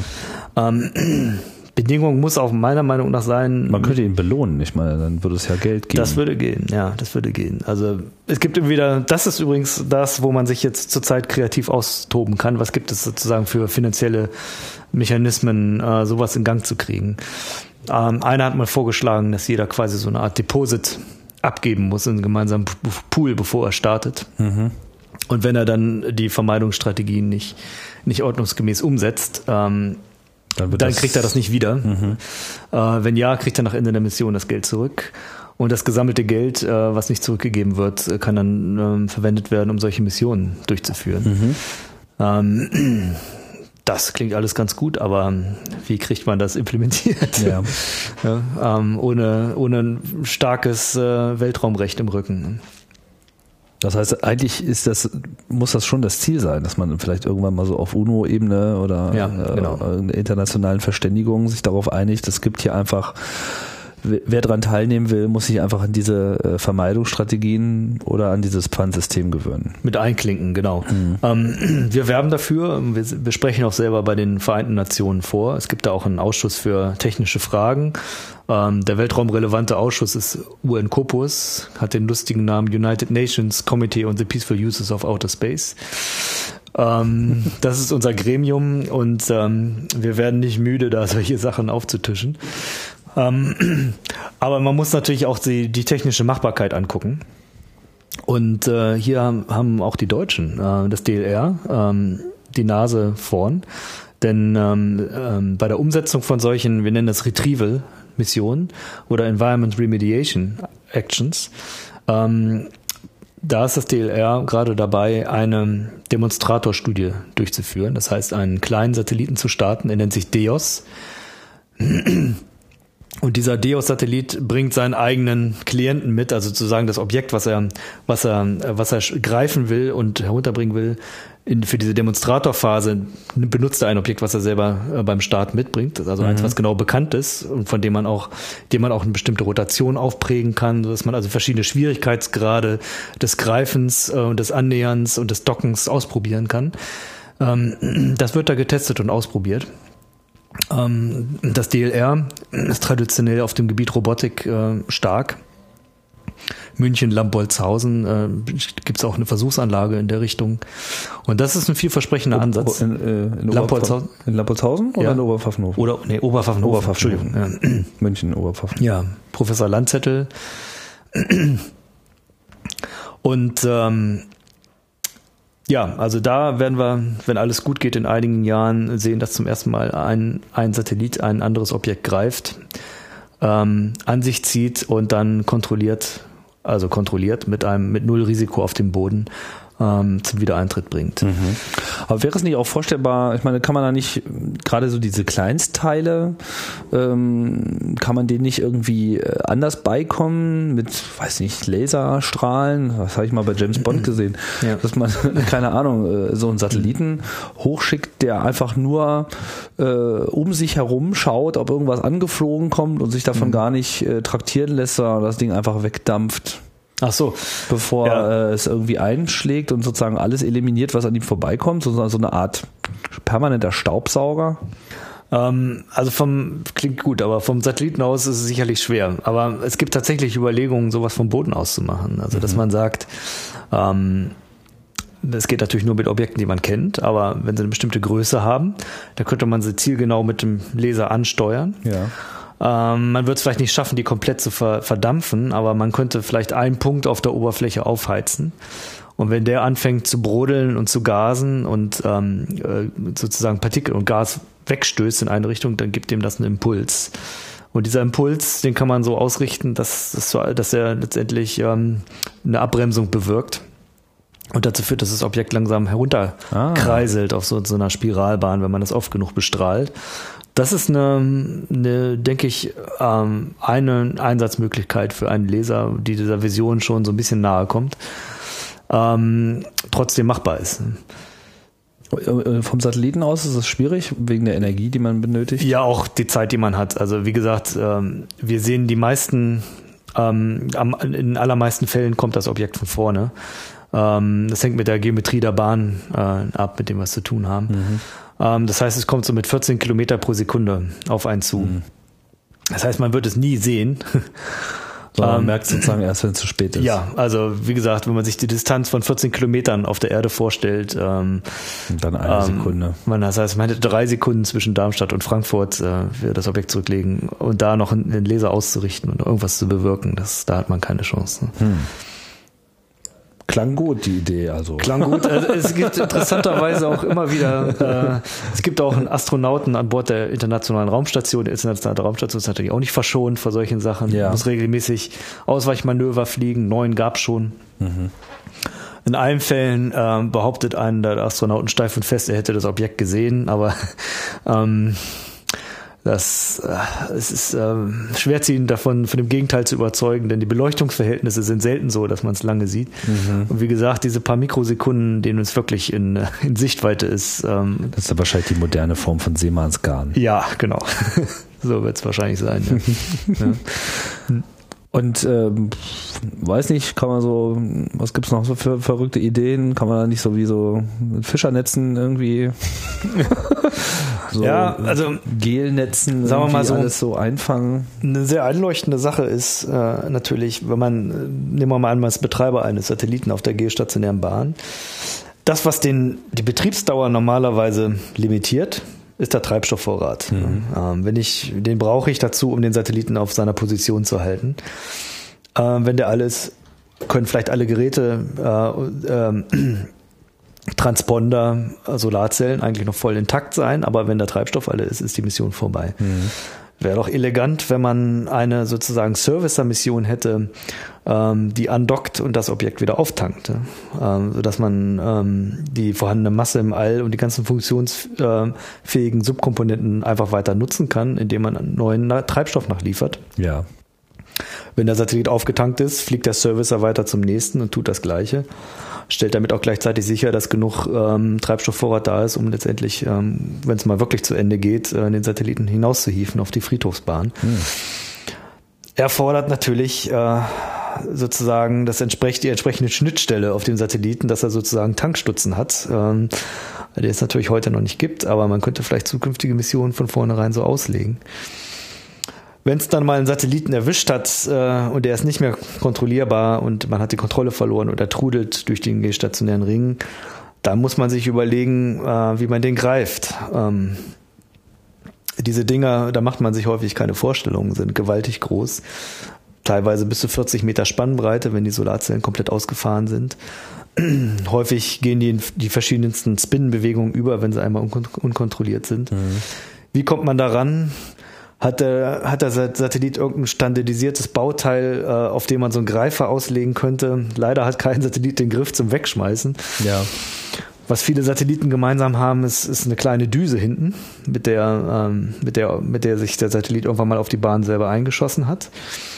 Ähm, äh, das ist stand, vielleicht standardisiert genug, um da einen Greifer für zu entwickeln, da regelmäßig reinzugreifen. Mhm. Wenn das nicht geht, dann muss man über solche Sachen mit dem Netz nachdenken. Äh, einige sprechen auch von einer Harpune, indem man den Satellit aufschließt. Kommt natürlich mit verschiedenen Problemen, denn die Harpune, die macht vielleicht auch viel kaputt und äh, Teile platzen ab und mit denen hat man es dann wieder zu tun. Hm. Nichts ist ideal. Äh, gut, es sind immer die Sachen, die man von vornherein vorsieht. Ja? Ein standardisiertes Greif, Greifer-Schnittstelle, äh, ein Tankstutzen, alles, was zukunftsweisend äh, ist in, im Hinblick auf solche Servicing-Missionen, wäre ideal. Aber es ist offensichtlich, es muss was getan werden.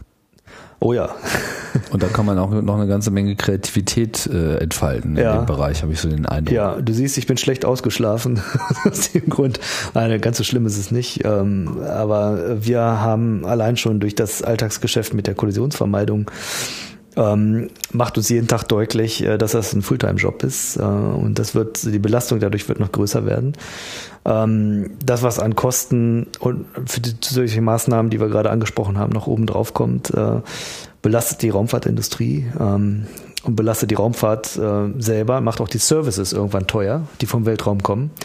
Es, es muss einfach ähm, und das entwickelt sich langsam das Bewusstsein, äh, wachsen, ähm, dass man sich letztendlich ähm, selber ins Bein schießt, wenn man, wenn man, äh, wenn man die Raumfahrt ähm, auf die Art und Weise belastet, ähm, macht man sie teurer. Mhm. Und wir wollen Raumfahrt betreiben. Unser Ziel ist es, Raumfahrt zu betreiben. Deswegen machen wir diese Arbeit. Ähm, und dazu sind einige Maßnahmen heutzutage einfach ähm, notwendig. Vielleicht so zum Ende, wie viel arbeiten denn äh, in diesem Space Debris Office an, an dieser ganzen Problematik? Ähm, wir sind vier Leute. Ähm, zwei beschäftigen sich mehr oder weniger äh, Fulltime mit der Kollisionsvermeidung von ESA-Satelliten operationell. Ähm, die anderen beiden beschäftigen sich mit, der, mit den Vermeidungsstrategien und der Implementierung dieser Vermeidungsstrategien in den neuen ESA-Missionen und auch äh, unterstützen die Entwicklung des SSA-Programms, also des Space Surveillance Systems für Europa. Und was sind das so für? Sind das auch alles Ingenieure? Ähm, wir haben drei Ingenieure und einen Mathematiker. Mhm. Ähm, der ist aber trotzdem ganz nett. ja, ich frage mich gerade, welche, welche Fähigkeiten man sozusagen mitbringen muss, um sozusagen in dem Bereich äh, da aktiv zu werden. Das ist äh, im Wesentlichen eine, also ich meine, es ist ja gar nicht so ja. sehr eine Ingenieurstätigkeit, nein, nein, deswegen nein. wundert mich jetzt sozusagen dieser Schwer. Ja, ich hätte jetzt fast so äh, mehr Mathematiker oder vielleicht auch Physiker erwartet. Ist das also, irgendwie alles egal? Man trifft in dem Bereich eigentlich homogen ähm, Physiker, Mathematiker, Ingenieure. Ingenieure, dann Luft- und Raumfahrttechniker im Wesentlichen. Mhm. Ähm, alle haben sind von ihrer Ausbildung auf physikalischen Grundprinzipien geeicht, äh, auf denen die Orbitdynamik beruht. Und das ist das Wesentliche. Also man muss sich gut auskennen mit der Dynamik von Objekten im Weltall. Wie bewegt sich ein Objekt? Welchen Störeinflüssen unterliegt es? Ähm, das Interessante bei der Weltraumschrottproblematik ist, äh, die Objekte sind tot, ähm, in der Regel, und unterliegen damit eigentlich nur den Störkräften der Natur ähm, und keinen anderen Einflüssen. Mhm. Ähm, das heißt, die, die ganze Theorie, äh, die man im Studium gelernt hat für die, für die Orbitmechanik und Orbitdynamik, die kommt da zum Tragen und lässt sich wunderbar umsetzen. Alle die, die sich damit befasst haben, sind in dem Bereich gut aufgehoben. Es ist trotzdem sehr multidisziplinär, denn wenn es äh, in Richtung Wiedereintritt kommt, dann muss man auch über Satellitenaerodynamik, Aerothermik und so weiter nachdenken. Da muss man auch dort Expertise haben. Ähm, wenn es um Schutzkonzepte geht, ähm, das heißt Schilde, ähm, muss man sich mit ähm, Hochgeschwindigkeitsdynamik auskennen.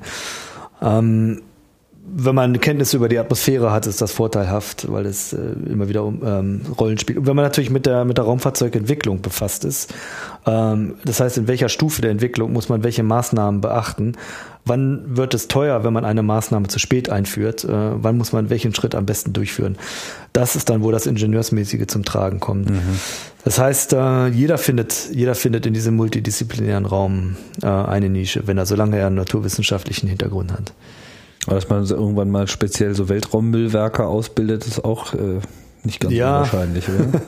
Könnte sein, dass es irgendwann mal ähm, Lehrfach wird. Ähm, es gibt an der TU Braunschweig bereits eine Vorlesung zu dem Thema mhm. Raumfahrtrückstände. Ah, ja, genau, die Uni, die das sozusagen, die sich darauf spezialisiert ja, genau. hat.